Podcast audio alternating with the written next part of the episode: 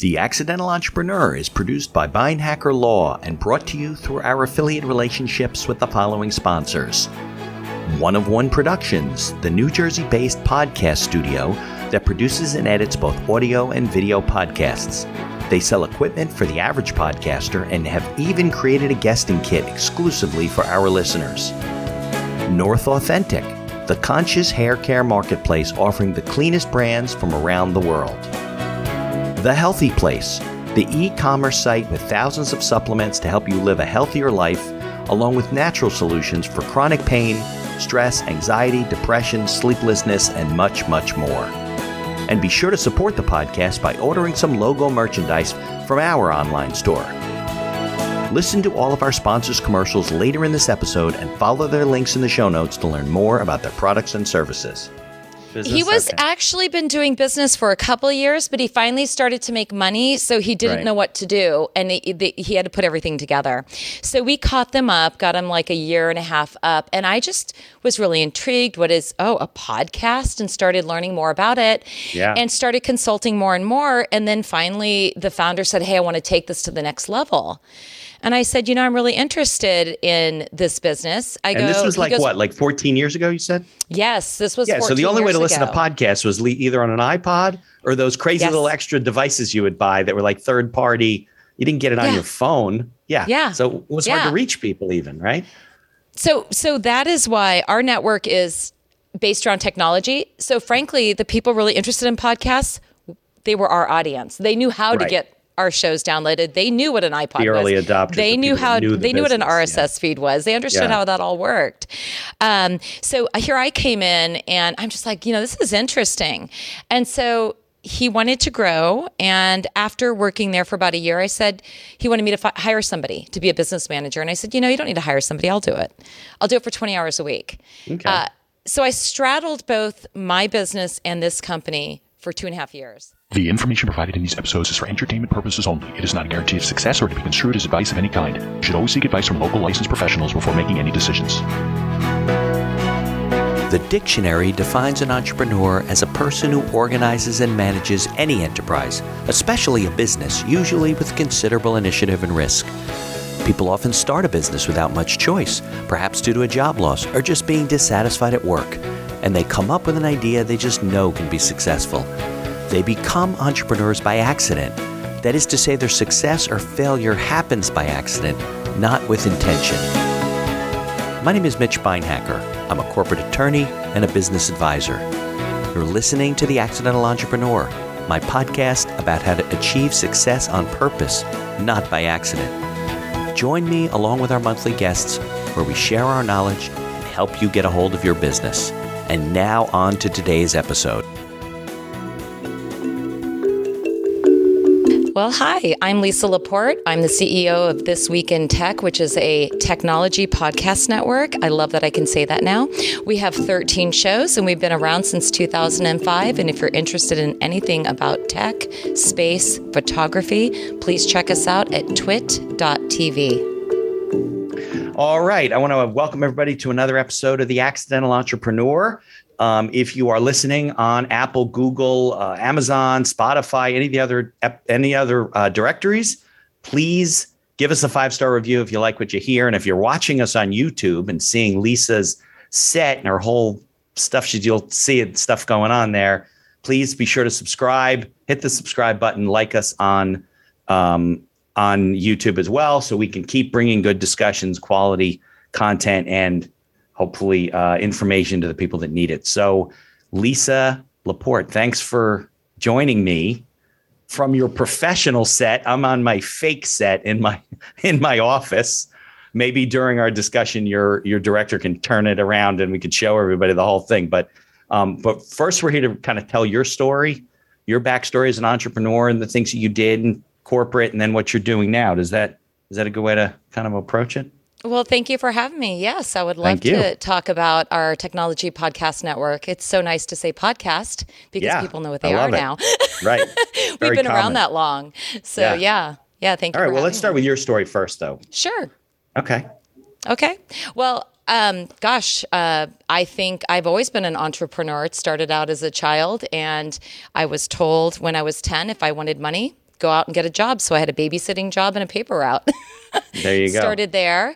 And then through high school, I just didn't say no to, you know, jobs. If people were looking for, you know, anybody to help them with something, I would always, you know, jump in and, you know, participate and help. But I originally started to pursue a career in business and I took over my first office at 18. I did not have somebody paying for my college education. So I was working multiple jobs and Yeah. going to school and took over assis- as an assistant controller in my early 20s. And my original professional goal was to be a corporate controller to a small to medium sized business by 35. And Okay. that may sound unusual to some people, but I really liked accounting. I loved business. So I started working towards that, and I actually became that at 33. And after about three years of doing that role, I decided I don't want to work for somebody. I'm going to start my own business. I really enjoyed learning the business that I ended up taking over as the corporate controller at started out being eight to nine people. I started as an accounting manager. And by the time I left, I held three different titles at the company. We had over 300 entities under my purview. And I decided that if I'm going to do if I'm going to stay in this for another 10 or 15 years, then Yeah. I want to own my own business. Now, so what did this I company left. do, Lisa? What did that company do? This was do? actually commercial real estate. Okay. So we started off when I started there, there was eight or nine of us, and we had three projects. And when I Uh-huh. left, it was over two, three hundred people. We had hundreds of projects under management, all different types of entities, and I got to like touch on various roles. So it was more than just an accounting manager and in accounting. I was the CFO for, I was our interim CFO for three years, and then they hired somebody to be the CFO. And then I took over as the controller and just decided if I'm going to work this hard, I'm going to work for myself. Um, yeah, sure. and- It's a lot to be said for that, right? I, I, I agree. I, I but it, I also realized I didn't have any experience because the more I realized in life, I had a lot of knowledge, but then you have to apply that knowledge. So then I applied the knowledge and had experience. But by 33, 34, 35, I feel like I became an expert in accounting. So Okay. my philosophy around that was um, I really liked the accounting side of things, but I was also really good at, at solving problems. Uh-huh. And that's where I decided to take one client. I'm a corporate controller. I had a two year old, Okay. and I took one client on to see if I wanted to become an entrepreneur full time. And in three months, I quit my job. And okay. And what were you going to do for them? All, all And- finance and accounting for them? Well, I- decided to put my services out there that I would be a CFO services on the go. I could Okay. come in and do accounting work, I could do CFO work, and I very quickly found out I was doing more than that. I was more or less doing CFO and COO work because when I had right. left, It's always operations, right? It always overlaps. the well the dot com crash happened so this is we're going back to the you know mid 2000s when everything started blowing up and everyone honestly thought i was insane to quit a perfectly good paying job to become an entrepreneur when everybody was losing their jobs Right. um, and at the time, I, I, I really thought about it because I was a breadwinner and I had a young child, but I also just had this passion to build and grow. And I, I, I have applied everything I had learned so well that I said, I, I, I'm doing this. So within um, about a year of having my own consulting business, I had the CFO title at three companies. I had a staff of two independent bookkeepers working with me if I walked into a business that was honestly a mess. I Yeah, would need some always the- support on the back end. Right. So, Absolutely. um, well, you know, that so was yeah. kind of like you were like the pioneer in what's become the fractional CFO industry, where these people are, you know, both operations and financial people to companies that can't afford to have somebody. I mean, most companies can't afford to have a full time CFO. Certainly not both positions, right? So it's it's not practical for them to just do it uh, by hiring somebody, putting them on payroll, giving them benefits and, and all the costs that are re- associated when they could share you with, I don't know how many you take on, but 10, 15, 20 other companies, just a much better way to do things. Well, it's funny because now I see there's like CFO services to go. There's all these Yeah, things. There's apps right. that have popped up. I mean, I think the pandemic has allowed other forms of independent work to to blossom. But I did this back before. I mean, I didn't even have a website. Right. Um, I received all my clients through word of mouth. I, I had built a pretty solid professional deck before I had left the company I was at, and I already had my feelers out there with a few companies, and Yeah. um, and yeah, so I, I I was on. I feel early in that in that role and people needed me i mean companies were downsizing in droves they didn't understand how to pivot their businesses so i had a lot of fun walking into several different industries. I probably worked with 30 to 50 different types of industries over the course of 10 years. And um, it was just exciting for me. I, I discovered how to resolve and help people solve problems and help them pivot their bus- businesses. So, um, I think your timing was good too. While everybody was criticizing you, it ironically was really the time when people couldn't hire full time and they still needed the services. So it was just Yes. yeah. And I just pretty much kept it a- a low profile because I had so many people telling me about losing their job and all this stuff. And I'm like, wow, I walked away from equity and six figures. And within, you know, two years, I was billing out three times my former salary and doing super well. So Right. I, I found it to be very successful, but I also learned a lot in that process. And the one thing I always tell anyone if you're going to become an entrepreneur, always be learning. If you're not winning, you're learning. Yeah. You have to constantly continue to stay on what's um, going on in the world. You know, I read between four to eight books a month. I listen to multiple podcasts. I have a pretty extensive network, and you know, even where I'm at today, and I'm I'm st- you know I'm still an entrepreneur. I have another business besides where I'm at at Twit. But the reality is, is um, you always have to be learning and be paying attention, and never think you know everything. Oh, that's that's, probably the, my isn't best that like the death knell of the entrepreneur, right? They think they know everything, or they're they're just not. You know, I think the better ones know their shortcomings, and maybe even more so. There's probably more they can do, but they're like, no, I don't want to do that. I want to get an expert to do that. And those are the the successful ones. I think one of the biggest problems that business owners have. I don't know if it's been your experience, is that they they either don't want to learn the financial side of it, don't think they have the skills to do it, and then they just kind of hide from it you know, as opposed to hiring somebody to really understand their numbers, because that's really where the rubber meets the road. I, I I did learn. I mean, you know, that is my background. So I would consider myself an expert in accounting first. Uh, and and then probably not an expert in everything else, but very resourceful. And I agree with that. Part of my success when I first broke away and walked into businesses is founders don't know where their money's at. And and and it's it's actually appalling to me to see that. I saw so Yeah. much fraud um, you know payroll specialists paying themselves through payroll. Some of what i did was forensic accounting simply from the standpoint that founders weren't paying attention to their books and they didn't know where their money was people. going and so there was some fraud in some of the places I stepped into, and I think there's a there. th- It's showing now there was a lack of respect for accountants in the United States for a very long time. You know, Okay. they're treated as the redheaded stepchild, like a necessary part of their business instead of actually the part of your business that should be. You know, straight in a line, honestly, with sales. Um, Yeah. Sales and accounting should be treated on the same level. Frankly, everybody in a business is important, but accounting really is something that people kind of go, eh, and they really shouldn't. That's really how No. you're going to know if you're successful or not in business. Is Right. how how how is everything working and can you afford everything and are you Yeah. billing out your services or product at the correct level?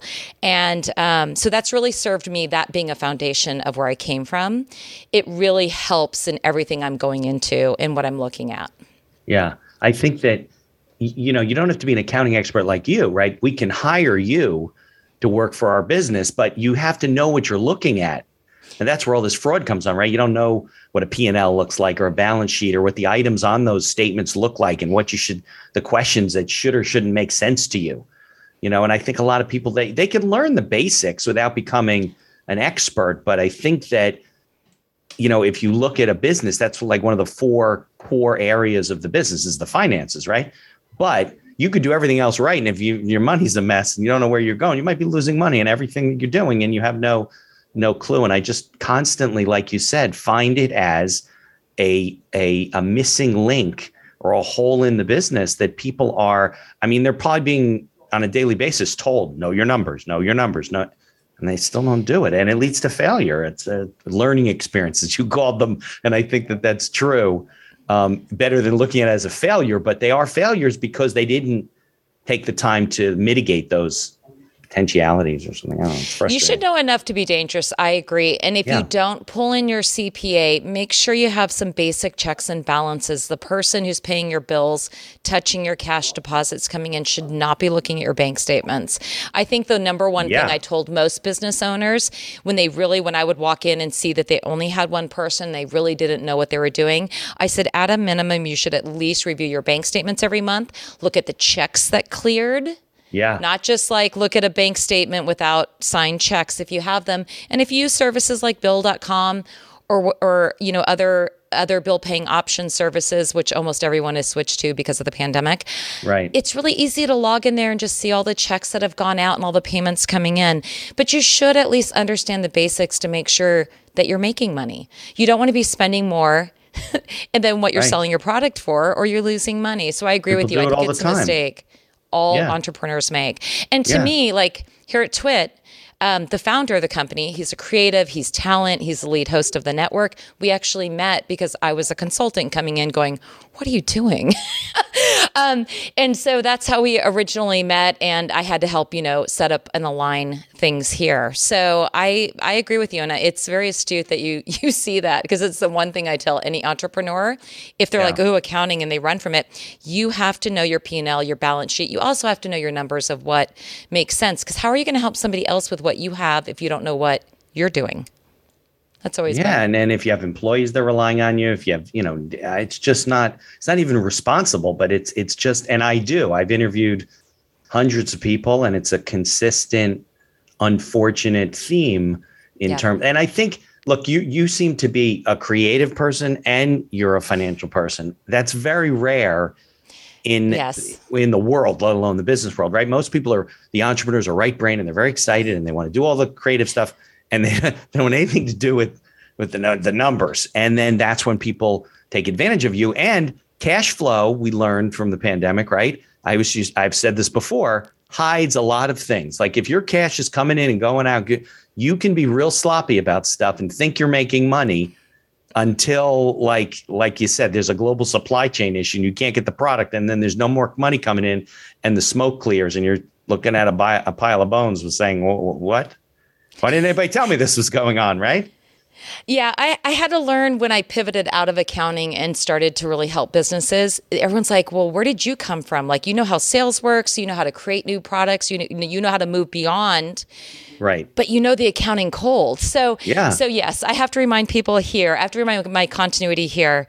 My continuity team is always saying, "Well, how come other salespeople they don't get what you're doing?" And I'm like, "Please be nice." To my other sales team, they're not accountants. no So- not at all. And you were interested in it and you took you a long time to become the expert that you are. Most people it's just like the accounting course they didn't want to take in high school and college right so it, it's I not glommed yeah. onto it. I was the opposite. I I really enjoyed it, and when I took it at, in college, like I was in the top of my class, and everyone's like, like "Where did numbers you come just from?" made sense to you yeah But numbers and science have always been my backbone. I mean, uh, I was in GATE when I was in elementary school. I was doing finance math when I was 10. So I'm not surprised Wow. I went into the background of Yeah. finance and accounting. So that really worked for me. I almost became a CPA and I just realized I don't like tax that much. I, you know, the tax laws changed. I have to get, you know, I meet with my accountant every year and I'm like, oh my gosh, what are they doing to us this year?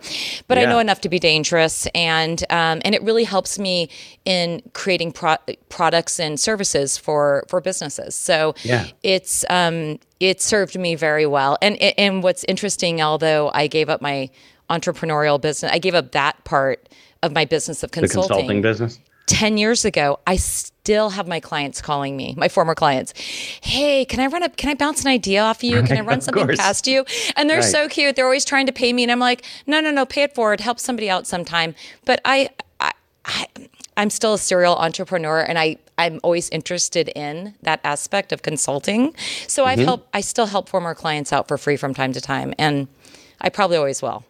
So it's just Yeah, fun the- to see what's going on in that particular industry now that I've been in media for 14 years. So Okay, so let's talk about that. So, what happened where you kind of stopped doing the the CFO, COO consulting, and kind of got into You get a job Well- on a soap opera. I mean, what happened with uh, Well, what happened along the way? was- It's a transition. I started my entrepreneurial business Okay. with two expectations. One, I was either going to grow it to a point where I had like 100 people working for me, right. or I would run into the next business and fall in love with it. And I ended up falling in love with new media. I mean, I found twit.tv from one of my CPAs I worked with. Okay. And when I walked in, I actually showed up. You get a one hour consultation with me. And that's something I should tell all entrepreneurs. Set your, you know, have a one sheet of what your services are and what you're willing Yeah. to do for free. I give Right. everybody a one hour consultation. That's all. So Yep. I showed up for our one hour consultation, and the founder, my business partner, blew me off, who, for lack of a better word. Who's giving who the cons- consult? Are you the consultant giving him the I was time? Consulting you to him. Okay, I had come okay. into their, their to their business. They had like four or five people. referred to them or something through another? I was referred to them, and, and his Okay. producer scheduled the appointment. And I felt really bad because his producer was sweating. I'm like, you know, and I'm type A. I'm like, okay, our appointment was at Yeah. one. It's one Uh, look, I only What's do a half on? an hour, so you're very generous. so an hour was my time limit. So, but Yeah. it was about a half an hour in. He finally said to me, "I don't think it's going to be today." And I said, "Okay, well, just so you know, my next appointment, the next time I come in, it's a four-hour minimum, and you're billed." And he said, "Not a problem." So I came back, and I billed them for those four hours because I waited a half an hour, and yet again, the owner Can't, re- was can't recoup that time. he wasn't gonna he wasn't gonna be available and i said no problem i will bill you the four hours then and we scheduled again Wait, So you mean the you mean you went for the four hour session? He now Yes. isn't available again. He's paying your bill, which is very Yes. respectful, right? And then you oh reschedule. he has to if he wants me to come back Of course, you're not coming back, but he could say, "Oh, I'm not paying," and then what are you going to do, right? So, okay, oh i wouldn't come back then because i was Right, pretty busy yeah so but i was kind of intrigued because i'm like okay yeah, who pays like, "Who somebody? Yeah, and then and and so then I showed up again. But here's the thing I've learned in doing what I was doing. It wasn't like this was my first year doing what I was doing. I had been in my business now for 5 years. And some people are terrified of accounting. So I figured, well, you know, I'm still Some, kind of most. intrigued. yeah. The name of the company was Twit. So I'm like, what's Twit? And I found out this week in tech. So being Okay. business, not a geek, I didn't really get it. And so when I came back the third time, I realized he was just, you know, he's an artist. He's and he was like, "Oh my gosh, I'm terror. I don't know what to do about numbers. My CPA told me I'm going to jail if we don't figure this out." So it was really I found him very charming and I really liked him. And so we sat down and I got things going. And then I took everything from them and dumped it on my poor bookkeeper who's like, "What is all this?" It was like a year and a half of data. Nothing was So that was he was Organized, I think it was Very, it consolidated. was early on. It was like a year and a half into their business. He was Okay. actually been doing business for a couple of years, but he finally started to make money, so he didn't Right. know what to do, and he, the, he had to put everything together. So we caught them up, got him like a year and a half up, and I just was really intrigued. What is oh a podcast? And started learning more about it, Yeah. and started consulting more and more. And then finally, the founder said, "Hey, I want to take this to the next level."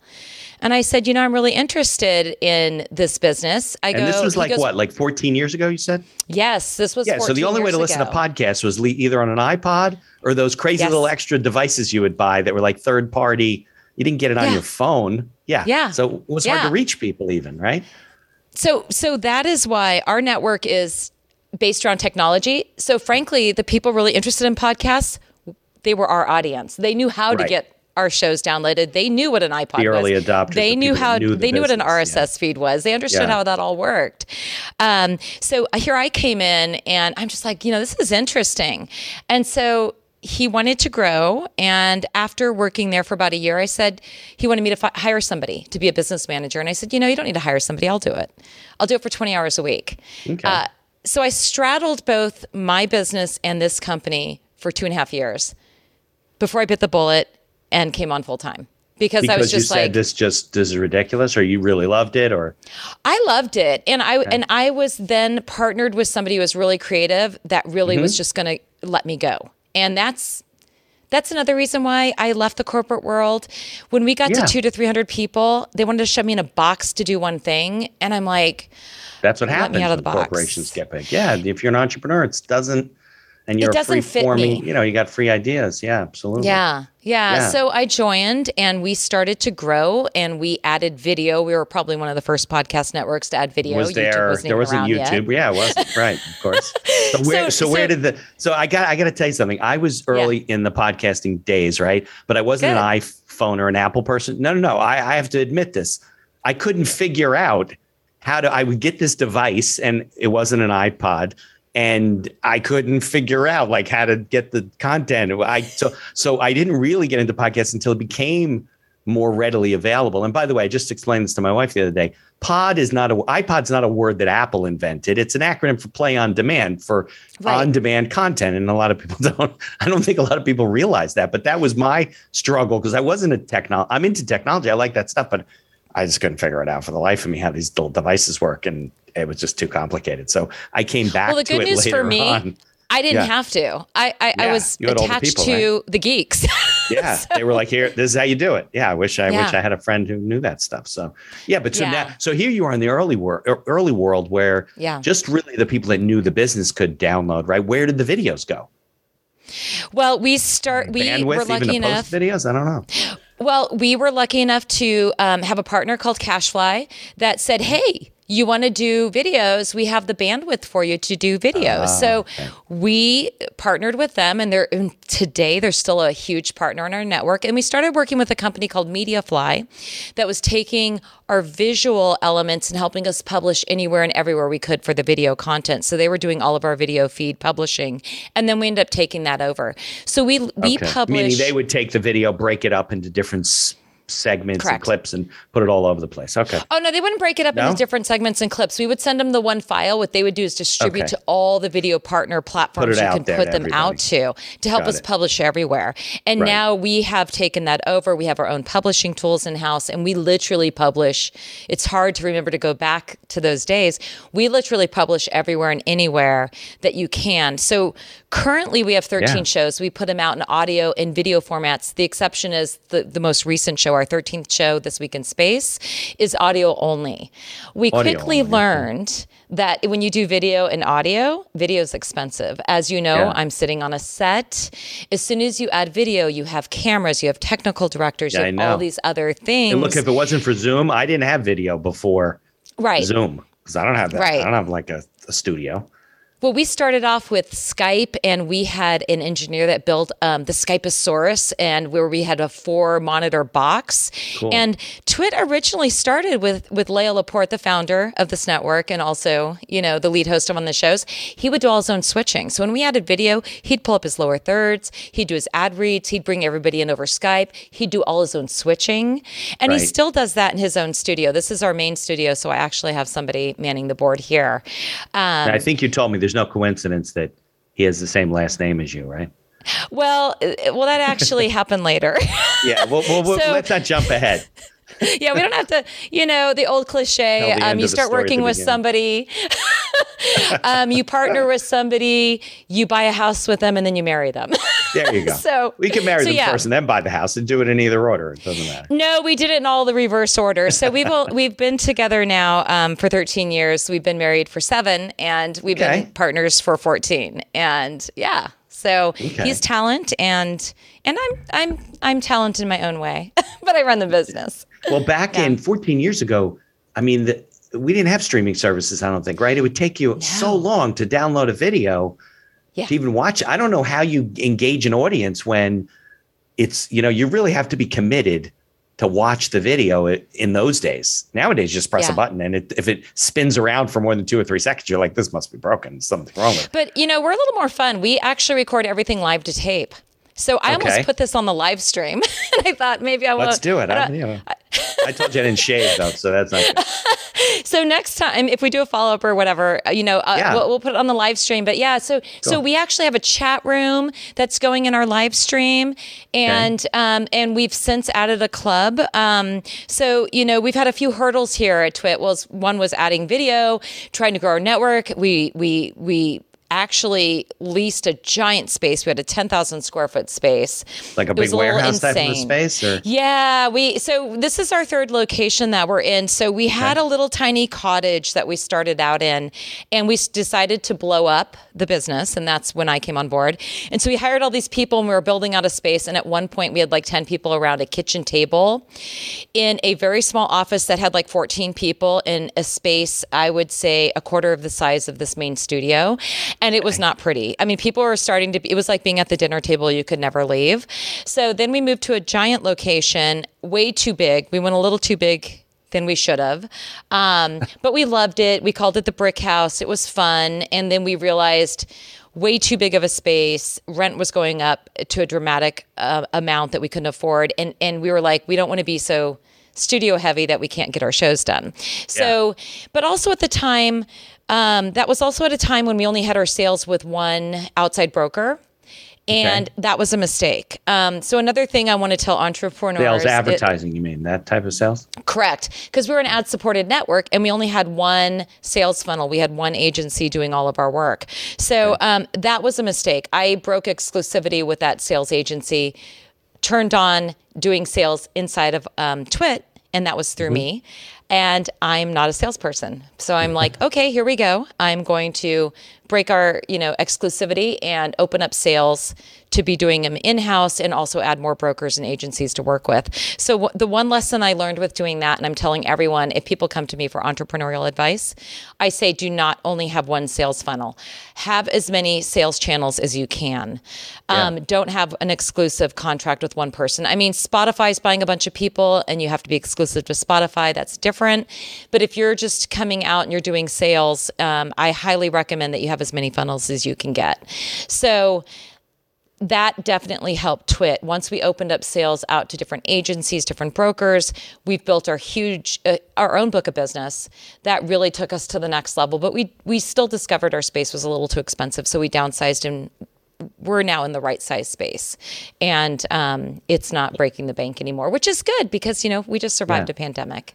Well, what So- so, so what does a small network that's internet only, right? About 13 shows you said. What kind of gross revenue does a does a business like that generate? I mean, I have no idea. Yeah. Well, before the pandemic, we had about 20 shows and Okay. um, we were on a growth trajectory. and then the pandemic hit, and, and we're not, um, we don't have equity, we don't have private equity. So we only we you know we're in the black so whatever we make is is what we spend so we downsized a little in the pandemic but i would say pre Because you know, revenue, the- because advertisers disappeared, right? Yeah, that was kind of part of it. So we were on this growth to go up. We had about 20 shows and we had just launched about six shows in 2019. And then in 2020, when the pandemic hit, I literally lost 60% of my advertisers in two weeks. Yeah, there you go. And um, it was brutal. So we, we did a couple scale back on some shows. Um, we we modified a few things. So before the pandemic hit, we were about a little over 10 million in, in sales. Okay. And when the pandemic hit, we dropped down. Um, lucky for us, we actually had a naming rights sponsor in 2020. Without it, I, I I'm I'm not sure if we we might have made a few more adjustments, but that definitely helped us. And so we're we're we're we're bouncing back. 2022, we're we're finally coming back. We're at 13 shows again. I would anticipate gross revenues this year to be about eight to nine million. Um, oh, okay. we're we're still doing well. Getting back up we're, there. Well, and we're different than most podcast networks. We're premium. We're not like Spotify, iHeart, and Amazon. You're welcome to go to those places. They all do dynamic ad insertion. You go to NPR, that's what they do as well. Mm-hmm. We're unique in that we're boutique and we're premium. We only do host read ads in the content of our shows.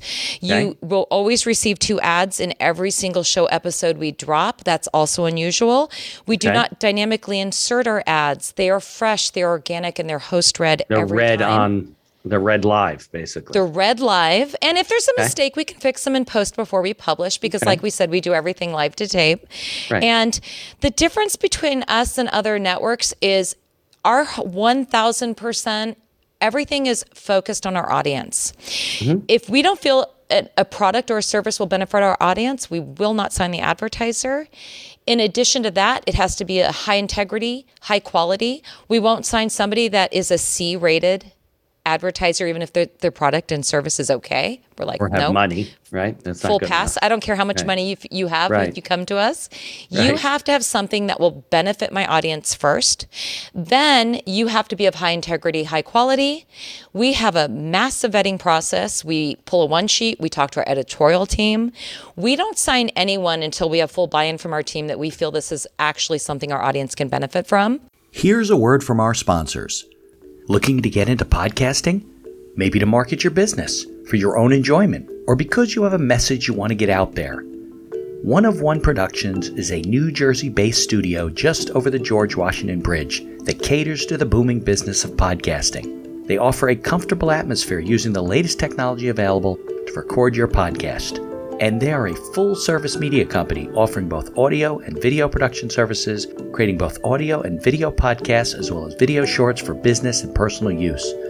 Professional audio equipment packages are available through their website for all budgets, and be sure to check out their podcast guesting kit, created specially for our listeners. Care for your health, care for the planet, and look flippin' great doing it. North Authentic is a conscious hair care marketplace offering the cleanest brands from around the world.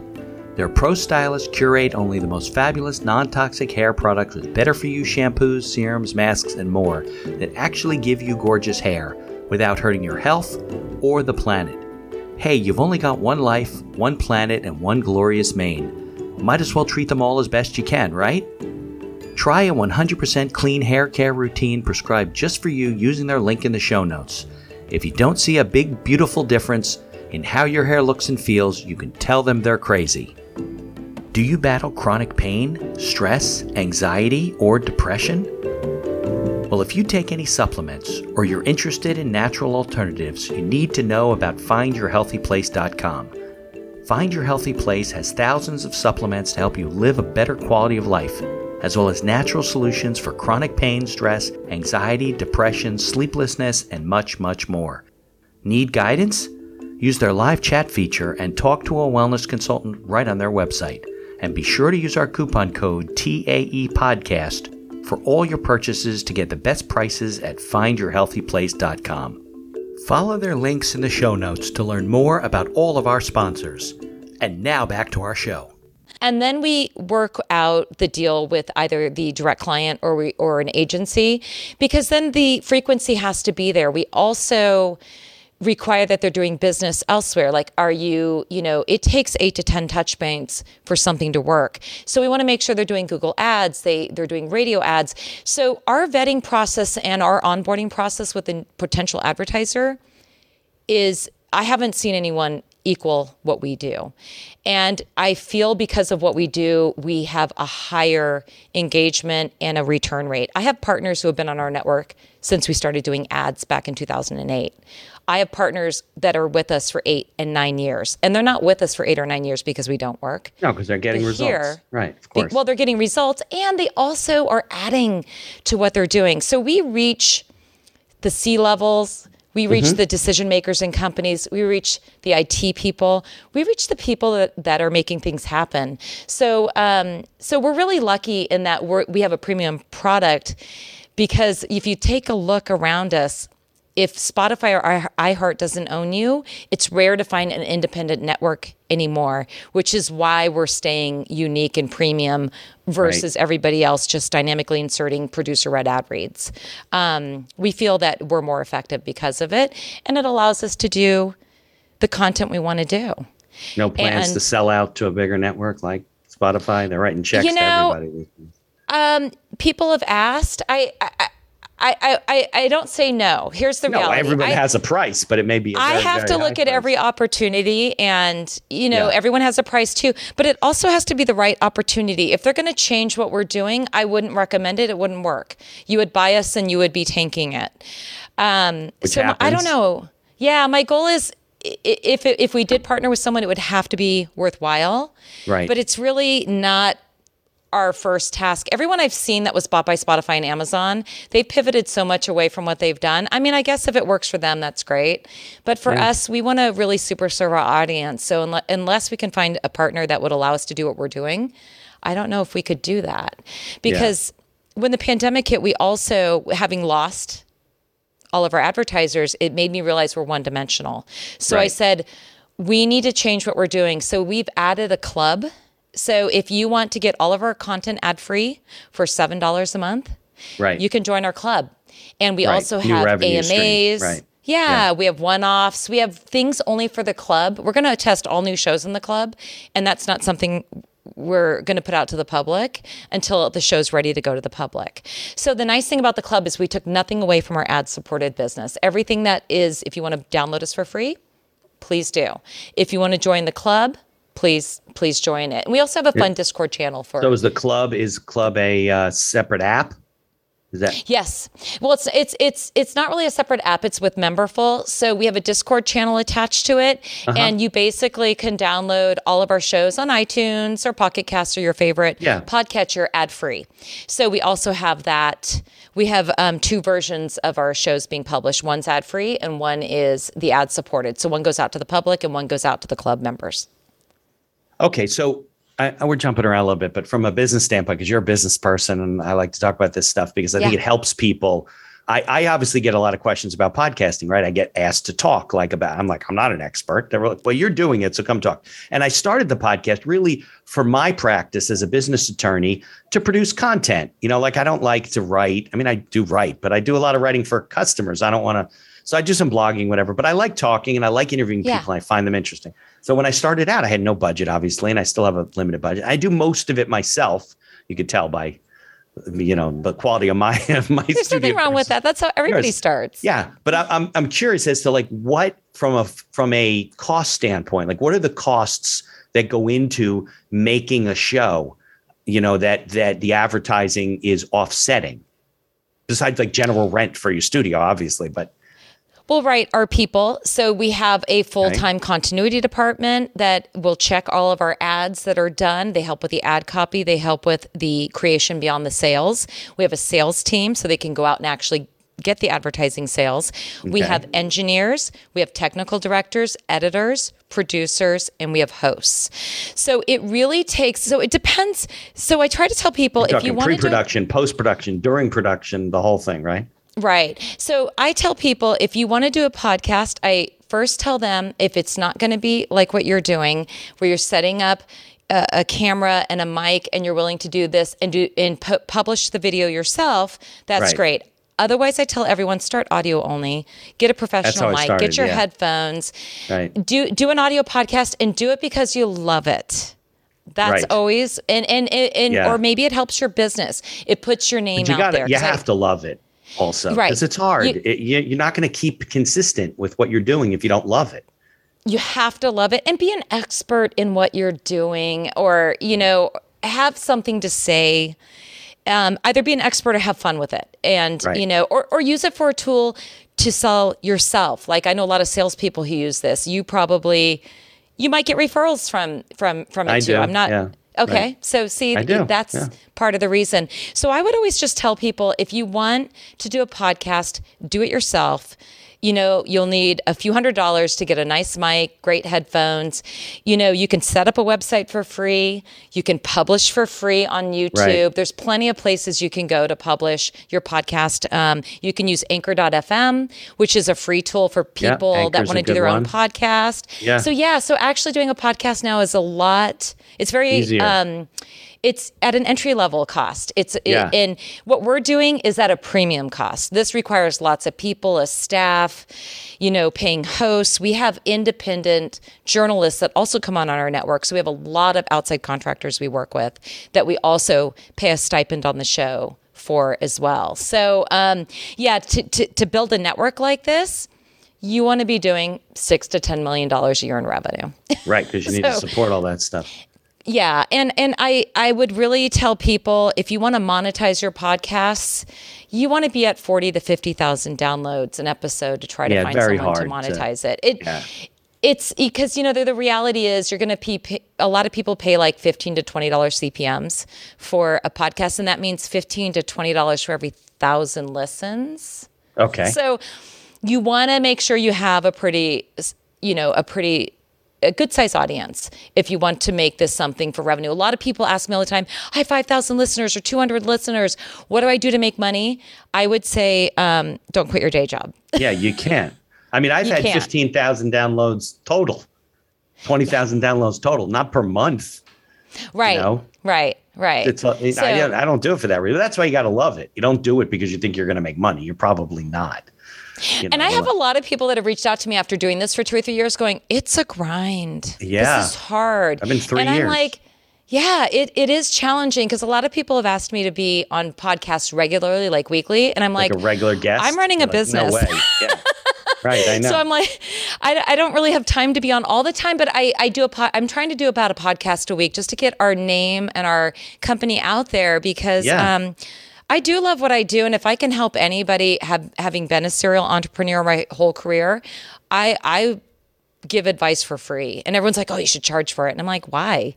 You know, if someone's trying to advance themselves and they want they're interested in what you do, help them out. And Right. um, you It know, that's what I tell anyway. people. Yeah. It does, but but like I like, like you said, what does it take to do a podcast now? Not a lot.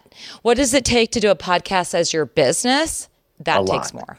Yeah, Correct. that You know, it's funny. I'll, I'll add all admissions since I'm admitting everything. So three years ago, when I started this thing, or even three and a half years ago, I was like, "Well, we can't do it." I had partners. Those oh, we can't do a podcast. You need like an engineer and a studio and lighting and post production people. And then I think I saw one of Pat Flynn's videos or something like that, where he said, Yeah. you can start a podcast for 75 bucks." Now it was crappy Agreed. equipment, it didn't sound great. I learned how to clean it up. But you know, between all the programs you get for free and the web, and you know, I probably have three or four hundred dollars worth of equipment, which is fine. I sound better than most of my friends. It's enough to produce the podcast and have it come out clean enough that I don't have to like run it through an editor or something like that. But Right. yeah, I I was just ignorant to it. I'm like, how can you do that for very little money? And it turns out you can and and enjoy doing it. But yeah, it's definitely a long haul. It took me a long time to have enough episodes where I started to get followers. And then we added the video during the pandemic when I started using Zoom. I'm like, I should do this all the time. So even if I have somebody in the other room I'm interviewing, I make them go on the computer and, you know, so we because we don't have cameras to uh to you know to pick up the and video. it works. The thing is, Yeah. that it will take time. So, my other best advice if you're wanting to do podcasting is be consistent. Always post on the same day every Yeah. week. I highly rec. I mean, daily podcasts are popping up again. It's it's interesting because we started a daily tech show like 12 years ago, and people weren't ready for dailies, and now everyone's like. Why don't we have that daily tech show anymore? And I'm like, I know daily stuff is actually really popular again. But if you want to start out and you have a day job and and podcasting is not your full-time job but it's something you want to cultivate mm-hmm. i recommend weekly always be Okay. consistent. If you're going to publish on monday publish on monday. I mean i Right. listen to a lot of podcasts myself and my favorite podcasters have been doing it for 10 12 13 years. They publish on the same day. They may Yeah. not record on the same day. They may record No. ahead of time and have them ready to go but they always publish on the same day. And that's what we do here at twit. Almost all of our shows are weekly shows. We drop on the same days. We record at the same times. Occasionally we move stuff around if um, there's a breaking news. You know apple uh, you know had an announcement recently so we'll shift some stuff around but we we let our audience know ahead of time so that's Yeah. always key if you really want to make this something publish be consistent you know and bring, have something good to say bring something great to the table people don't want to know if you're in a bad mood that's a It's that's true. You got to get on. Got to be on Yeah. if you're in a bad mood. I, I publish every Fridays at nine o'clock. I was doing Tuesdays and Fridays during the pandemic, but then I started running out of content. So I just do every Fridays. And I do. I, I pretty much record on Fridays like we're doing here Yeah. because it was getting to the point where I was losing control of like the rest of my life, putting people Yes. on my calendar all over the place. And it, and you know, you got to be up for it. And then I'm like, oh, I'm not in a mood today. And then, and it was just too much. So it's Fridays are podcasting days, a little bit of networking, a little bit of marketing it gets released on Friday. I don't do the editing then, but and it's and I like right. what you're doing. You send out a newsletter. You send out a newsletter because I've got I'm getting your newsletter, and I love Oh, that good. because then I see a little bit about who you talk to, and so that's another thing I would recommend if somebody has a newsletter, opt in. Great. Yeah, build Just, an you know, email do a blast Sure. out. That's perfect. You know, but you're right. Consistency is key, and there's so much content out there. So you know, um, and and another thing to do is if you do interview someone, is ask them to share it. Make sure that Yeah. you're sharing it with them and you're tagging them on every social social platforms. So I I highly recommend that to everybody as well. You know, you probably got. Oh no, you didn't get it yet. I should send you my. I have like a one page, you know, promo sheet. You probably could tear it apart and say, Mitch, this isn't good. You need to do this and this, and tell them to do this, and so I'll I'll send it to you. You can take a oh look yeah, at send it. it send it our way. I have a really great marketing team that you know helps us publish everything here. They keep me they keep me sane.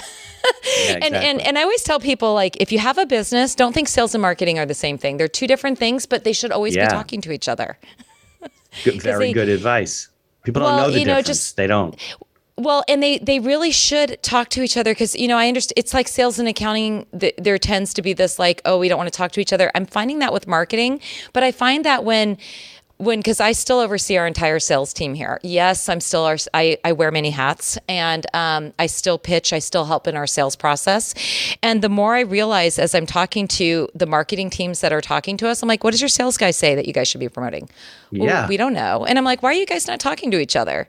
Sales and marketing need to be aligned. They're not doing the same thing, but aligned is is the right. I was kind of looking at place. like marketing kind of makes them aware and pulls them in and should pull them into, if they're the right prospect, right? Into the sales process. Right? That's almost like a funnel type of You would thing. think, but the Yeah. longer I've been in sales now at Twit, um, since I have 10 years of sales under my belt here, the more I realize marketing doesn't talk to their sales team. And Doesn't it's like, why sense. not? Yeah. It makes no sense because the No reality sense. is if you're going to have a call to action Business on our network, it should be aligned with what your sales team wants. Because So, they um, don't even know what to do.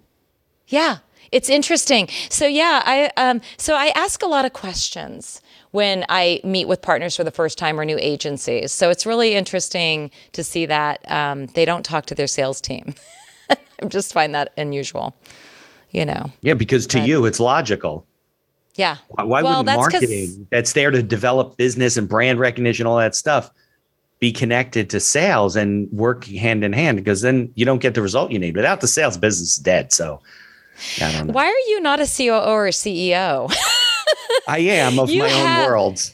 yes well you could tell because people like you get it and i just Uh. Yeah. you know yeah i i think that um that's that part where expertise comes in you have to have the knowledge you have to have the experience and then you have to you, you have to then you have an expertise Right. and just and and never stop learning and you know like the 25 year old on my team may know more than me on something and i just am i always listen to everybody on my team that's the other advice i give everyone yeah.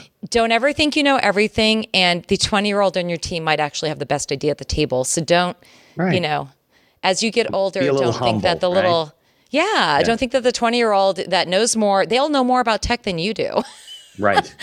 so um Look, yeah. unless you're like an insecure person, I I find that to be the fun part of what we do, you know, always learning and always hearing things. I mean, I love when I listen to something or read something, I'm like, you know, I never realized that that's what that is. And and look, it's funny you say you should be a CFO or a CEO. It's just because I interview and talk to a lot of people. I talk to clients, I deal with their issues. I'm constantly talking to people on the podcast and there are consistent themes. There are consistent things that you can do as a small business owner, right? To Right. increase, not guarantee, but increase your chances of being successful when things that are intuitive to you and I, but that you look at people and they're just it's like, that last 10% you have like 90% of it Right. and you could be more successful if you would close the loop on that last 10% and some of that is just keeping your mind open asking questions. Be curious read. You have Yeah. to be a lifelong learner if you're going to be an entrepreneur. You have to be paying attention to as to what's going on out there. Um, between consuming books and podcasts i'm always listening to other people and and and and their stories and how they've succeeded. So um, you know, always be always be learning because if you're not learning, you're winning. um, and you know, it's I've I've also told people having stepped into sales, I fail way more than I succeed of course. by by like you know 80 times more and to some people that's too frustrating they're like i can't handle failing that much and i don't like to fail either but i've gotten very comfortable at it because you're going to fail way more in sales Look at professional sports. You just Yeah. that's you don't bat 80 800. If you bat 300, it's unbelievable. yes yes So being yes. right 20% of the time is a pretty good we're we're pretty consistent. We're doing well. We're doing really well actually. yeah yeah You got to put I yourself know out I'm, there. I'm getting to the point where I'm closing about one out of every 10 deals and everyone's like, "How are you doing that?" And I'm like, "I know. There's but every now and then I'll hit a dry spell. It'll be like 30 deals in a row. Yeah, it's not consistently. And might, like, and then you might do three in a row. It's not. yeah. Yeah, of course. So just, Yeah. you know, and, and patience. I think this pandemic has taught me, besides to become more resourceful when I thought I was pretty good, um, is acquire some new patience and just know that everybody's nerves are a little exposed. So just be a little kinder, sure. a little gentler. Yeah, That's also I another think, I think if you, and I'm not saying like you know don't be ambitious. I'm ambitious. We're all ambitious, but I think you got to like adjust your expectations a little bit. Like it's okay if that doesn't work out or you don't close the deal or whatever, because first you'll learn something, right? Right. You'll maybe you'll build in a relationship, and the next one's around the corner. So just Yeah. like take a breath. Wh- Who does uh, Brene Brown calls it like your first effing time or something like that you're Yeah. doing that you're so wound up and you're like, oh my God, this has got to work or my whole life falls apart. Oh my God. And then it doesn't work. And then you realize, oh, that wasn't so bad. Like I didn't die. Yeah, my life didn't come to an end. I'm moving on to the next project. And oh, there is another project. And you know, definitely perception. I, I, I think the other thing too I want to remind entrepreneurs, just pretty much anybody in business in general, is be Yeah. transparent, be honest, and Yeah. always have your integrity intact. Um, I think this pandemic, there's been a lot of volatility. There's a lot going on in the world today too. Unbelievable. Look Yeah. at Russia and The everything people going see right through you though nowadays. They really do. If They you're not do, honest. and and one thing I'm seeing, and I've been experiencing a little in this pandemic, is a lot of, I shouldn't say a lot, a, enough of lack of integrity with some of my partners, that it just reminds me to be transparent, to be honest. I, it may hurt, but you got to do the right thing. So, just a reminder to anyone that's going out there know what you're doing, know your product, know your service if you're going to be an entrepreneur, and be transparent. Don't be lying to people. Just and if if something goes sideways and you have to break a contract or you got to do something differently, just be open and honest about it. Take the hit, do your best, and move and move on with it. So Yeah. um, yeah, integrity is everything to me. Uh, that's the foundation. Without integrity, you can't have trust. You can't build rapport. You can't build anything. So Right. start with that, and just always have your integrity intact, and um, you will do well. Even if even if you Right. don't land every deal you work on, you'll at least know you can look yourself in the mirror that every day, and and um, you're doing the right thing. Yeah, well, I can tell you as a business as a business attorney who sometimes negotiates people out of bad deals that didn't go. The ones that are on the same page and have always been open and honest with each other and transparent about everything, and one person's failed, maybe has nothing to do with your deal, but their life changed or whatever. It's always a lot easier to separate the two, for everybody to move on, not be mad at each other, because there's not this all this pent up aggravation and and you know nastiness towards each other, and you're able to just you know move on. It's the ones where you say well you know why don't you tell me that you had these problems and you were hiding this and we placed that order last week and you didn't tell good luck. And those erupt in in litigation and nobody wins with those and I, and, and exactly what you just said i want to just reaffirm that. It it just but if you're having a problem and you can't uphold your end of a contract don't set it aside and wait a month. Just just just you know what? It's gonna um you- you're gonna stress about it longer. Yeah. Right don't hide if you from just it. Right. just don't hide from it. Just just own it. It was Yeah. like when it's like losing 60% of our business when the pandemic hit. You know um, the first thing i did when the pandemic hit was i went oh this is going to impact a lot of my partners. So the first thing i did was reach out to every single partner we had that we had a contract with because i don't call my clients clients they're our partners and Yeah. said hey listen i know this pandemic just hit. We'd love for you to stay on our network because we have cancellation clauses in all of our contracts. We'd mm-hmm. love for you to stay on our network. Here's an extra 30% in free ads just to help you out during this time. And but if you need to get out of your contract instead let me know. And that's how i treated literally every single partner from my $25000 contract to my $2 million contract. Everybody was given a gift or the option to terminate early because of the pandemic hitting. Yeah, and I they're all lost feeling it right I lost 60% of our clients and it, it- and yeah, I was nervous. um but I just, you know, I, i'm sure some of them didn't most of them didn't leave because you let them out of the contract they left because they were fall they were falling they apart left in their because world. they they left because they were B2C and Yeah. you know um like one of them was camera bags for travel. Um, Oh, okay, well, the world just closed down. Right, You nobody's know, traveling. clothing. Who cares outside of like the shirt up? Right. um, you know, nobody needed shoes right then. So, and then just some some businesses that were aimed at you know um, entrepreneurs that you know moved around and things like that. So, so we did the right thing. You know, we helped Yeah. everybody out in that, and some people have come back. By the way, uh, okay, there you go. appreciative Do the right thing. of, of course. of that. But yeah, but that's when I learned to pivot. So that's the other thing I want to tell entrepreneurs. It whatever you're doing, whatever thing you're offering, make sure you have a couple of dimensions to it. make sure because you have it more won't than it'll one change thing. right of course Yeah. life doesn't happen in a straight line it just Right. it doesn't and you can't control everything listen to all the stuff that's gone on in the last two or three years that if you and i two or three years ago said this is what's going to happen in the next two or three years everybody would think we're nuts crazy Right. Uh, Right. Right. You know? And I had so many people come to me and they're like, "What are you doing? What how did you figure this out yet?" And I remember looking at a few people going, "This is my first pandemic." yeah right I thought, lived I thought I'd been through a lot of things before. You know, I've been through the dot com crash, the housing market crash. Like, we- I thought I've lived through a few things. not like Okay. this yeah you'd have to be let's think about it you'd have to be like 140 years old to have any memory of the last pandemic Yeah. Yeah. this was so, what um, 1918 something like that yeah Yeah. So it was, um, yeah. So uh, when I thought I was like the CEO that's seen everything, because I've worked in so many different industries, yeah, I'm going to say now Boom. that I don't think I've seen everything yet. No, no, because life will smack you in the face just the moment when you say that, yeah. and that's yeah. the R. Now, now you have, if I remember from your bio, you have another business, don't you have an, an agency? I I forget the name. Yeah. I do. So I have artisanal agency. Okay. It's my own sales agency that I established in 2015. So it, it oversaw all the sales here at Twit because that's Okay. I started doing that in, in Twit. And I did tell I did tell my business partner now, my husband, I said, you get me for five years and then I have to have my own thing because I, I have to have my own thing. I'm just a serial Okay. entrepreneur now. so that business, I started um, representing a bunch of other podcast networks and individual clients to go out and From a buy. sales standpoint, like you're you're a hired gun Yes. to build their sales funnels and stuff like that. Yes. Okay. Yes. So I started I started working with some of the partners that were buying ads on Twit, as well as, you know, I, I created the sales process here at Twit. And um, we went from when I started sales in Twit, I wanted to pull it out, but we had to wait a year or two. So I waited a year or two and pulled it out. But we were doing about two million a year, and we went from doing two million a year doing doing six million a year within two years of me taking over the sales process at Twit. And then I grew that to 10 million in four years.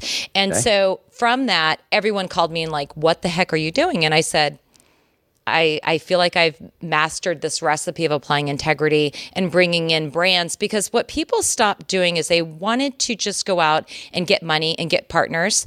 And they'd be like, give me a hundred thousand and I'll put you all over my network. But I'm like, where's the benefit? So people were not asking the right questions. People were feeling ripped off going and placing buys on other podcast networks and they weren't being treated the same as they were with me. So a lot of the a lot of the clients I had coming to Twit wanted me to buy for them elsewhere. So I started buying for some of my clients and I started representing other networks because why not? If I'm selling for my tech network, why can't I sell for five other technology networks and I can get bigger buys? So that's how I started Artisanal. Artisanal's been moved to the back burner since the pandemic started just because Okay. um, things blew up and got a little crazy. So for right now, my my agency is just kind of simmering, and I'm going to be pivoting it. I've started doing some sales training for other networks because of how I handle our sales here. People want to capture and do do elsewhere. So I do some consultancy on that and I'll probably start representing clients again probably by summer. I feel like Twit stabilized at this point and I want to start using my agency again to help other podcasters get off the ground, whether it be consulting them on how to do their own sales or also representing a few clients to go out in the market and buy for them um, in, in in the podcast world.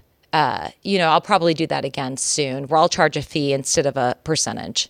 You know, Right, right, right. so Absolutely. yeah. So you would take it's- like fledgling podcasters like me and say, hey, for whatever I charge, you know, you can we'll get you out there and promote you and whatever, right? Or you're looking for more networks. I, I, I, I, if I did something for a small, a small That's person like you, it would probably That's not a no. It, I would help you. I'll help you offline for free. But typically, for people like you, I'll give you like here's the five or six things I would recommend. Um, generally, a network or a client would probably be more the aim I would be looking for because individual podcasters are generally too small for me to represent with what we do. I mean, for instance, like I, I would need a network of at least five or six shows, getting at least forty to fifty thousand downloads per episode for me to Right. rep them on a Yeah. full, you know, on a client level basis. But to give advice or go in and help a network, like they don't want to be bought by Spotify or Amazon and they want to build sales and they don't know what they're doing, I would go in and go, here's all the tools and meet with them and charge them either a flat rate or an hourly rate to show them what to do to get off the ground and get up and running. Um, you know, or they can struggle and build it themselves, but why? You know, I truly Right. believe in standing on the shoulders of giants. I don't want to reinvent the wheel. I will go out and find out who's done something. But this is actually something we've mastered here. And, you know, 85% of our of our um, audience has said they made a purchase based on an ad they heard on our network. People have said, "How did you get that?" And I'm just like, "Oh, well, it started out at 60. When I took over our sales process, we're at 60, and now we're at 85." And um, you know, 99% of our audience listens to most or all of our shows, um, and we don't overwhelm our audience with a zillion ads. And the ads we do bring them are what they want to hear. So what I want to do is help other networks. If you want to be ad supported, this is how you do it. You don't just go out and take anybody and everybody that throws money at you. You want to make sure the frequency is right. You want to make sure it fits your audience. You want to make sure they're doing stuff elsewhere. That's the other magic people are forgetting. People that come to my network are like, "Hey, I want to be on your network." Well, what else are you doing? Right. Oh, nothing. Well, no, well, you got to be doing social ads, Google Right. ads, radios, other podcasts. Like, I'm not willing to sign someone and take their money if I don't feel we can actually do a good job for them. So um, that's where I'm probably different. I say no more than I say yes, and because I, I I want it to be successful for for everyone. So that's how. Yeah, so I, that means you can't take money from everyone because you Right. can't help them all be successful. right, right. How many how many independent networks are there out there these days? Oh gosh, there's lots. Um, I mean, I mean, there's there's there's probably not as many networks independent anymore. It seems like if anybody becomes decent, they're bought by Spotify, Amazon. Right. Um, but there's still a handful. You know, you know NPR. Well, it's National Public Radio. Right, there's. WNYC. There's us. So there's there's a handful of people, but I, I honestly don't know the head count anymore because I feel like every time I turn around, someone's being bought. Um, so so I like being independent. I mean, we have over 40 million downloads a year. We super serve a very niche audience, and it's um, it's a highly qualified audience that people want to reach. So, um, but I love our club too. That came out of you know How long the have you been doing that now? The club. Um, we've been doing our club. It'll be one year next month. And, you know, we have uh, 4,500 members and it's Okay. continuing to grow and it's fun, you know. Um, and I have surprises for them coming up. I have another show we're going to launch that ma- might just be staying in the club. We have one club exclusive show. It's called the Untitled Linux Show.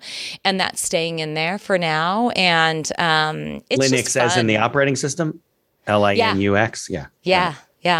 So, um, so we're having fun with it, and and we also now offer our podcasts. If you want to buy one of our podcasts, um, instead of joining our club, you can buy a podcast on Apple instead if you want to ad free versus with ads. So we're starting to look around and we're doing a few more things. And I'm hoping with the pandemic lifting we could we can do some events again. And we used to we used to have a few more offerings before the pandemic hit but now we have some new ones and maybe we can bring those back. Yeah. Well, I, I, you know, I try and tell business owners don't have one revenue model. Don't have, you got to build other revenue streams. Even if it's your core business, that's fine, but you still got to build other revenue streams because things change and there's other ways to reach people. And, you know, people don't think about that. Unfortunately, Yeah. they just don't. Well, I thought about it really hard two years ago Right, sure. And now I'm actually paying more attention to that and what like what else should we be doing? What else could we could we have? What shows can we launch? So, you know, it was I would say we're a little bit in turtle mode for two years during the pandemic, but also launching the club. And this is the first year we've launched, you know, our first show this week in space. And we're looking to launch a couple more shows this year and get back to that. But I'm constantly looking at what else we should be doing instead of um, just sticking to what we're doing. Yeah.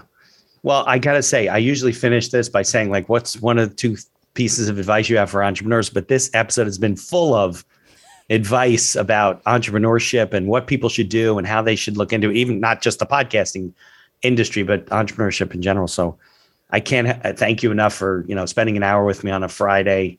Um, where you, you're out west, you said? In yeah, California? we're actually in, we're so in Petaluma, like California. So we're in Sonoma County. Yeah, yeah. Yeah. Okay. So your day's just getting started, right? Out here, it's middle of the day. It's freezing, although it's going to be colder on Monday. So it is what it is. But I I thank you for spending some time with me, and let's please stay in touch. I want to stay in touch with the network and see what you guys are doing, and learn and learn and learn. Oh, it was fantastic. Um, thank you for having me on. And, you know, if, if, if anyone's like, if they want, I have a blog too. So lisalaporte.ceo is my um, CEO We'll put blog. that all in the show notes too. Yeah. And so, it, you know, if people are curious, take a look at what we do. I have an advertise page, twit.tv slash advertise. If you want to see who our advertisers are, we actually have testimonials. We have sample ad reads of what we do. So if anyone's curious and they think they want to be on our tech network, reach out to me. I'll be happy to help you out. And if I don't feel we have what you need, I'll point you in the right direction. Lisa, thanks so much. Thank you. If you like the podcast, please tell others about us. You can find us on Apple Podcasts, on Google Podcasts, on Amazon Music, and many of the other podcast directories. If you like what you hear, please leave us a five star review and feel free to share our episodes on social media. If you have any questions or comments, ideas for the show, or you'd even like to appear as a guest, reach out to us by email at info at beinhakerlaw.com. The Accidental Entrepreneur is hosted and produced by me, Mitch Beinhaker. If you'd like more information about my legal services, you can find me on social media or visit my website at beinhakerlaw.com. Thanks for listening, and be sure to subscribe to our feed to be notified of all future episodes.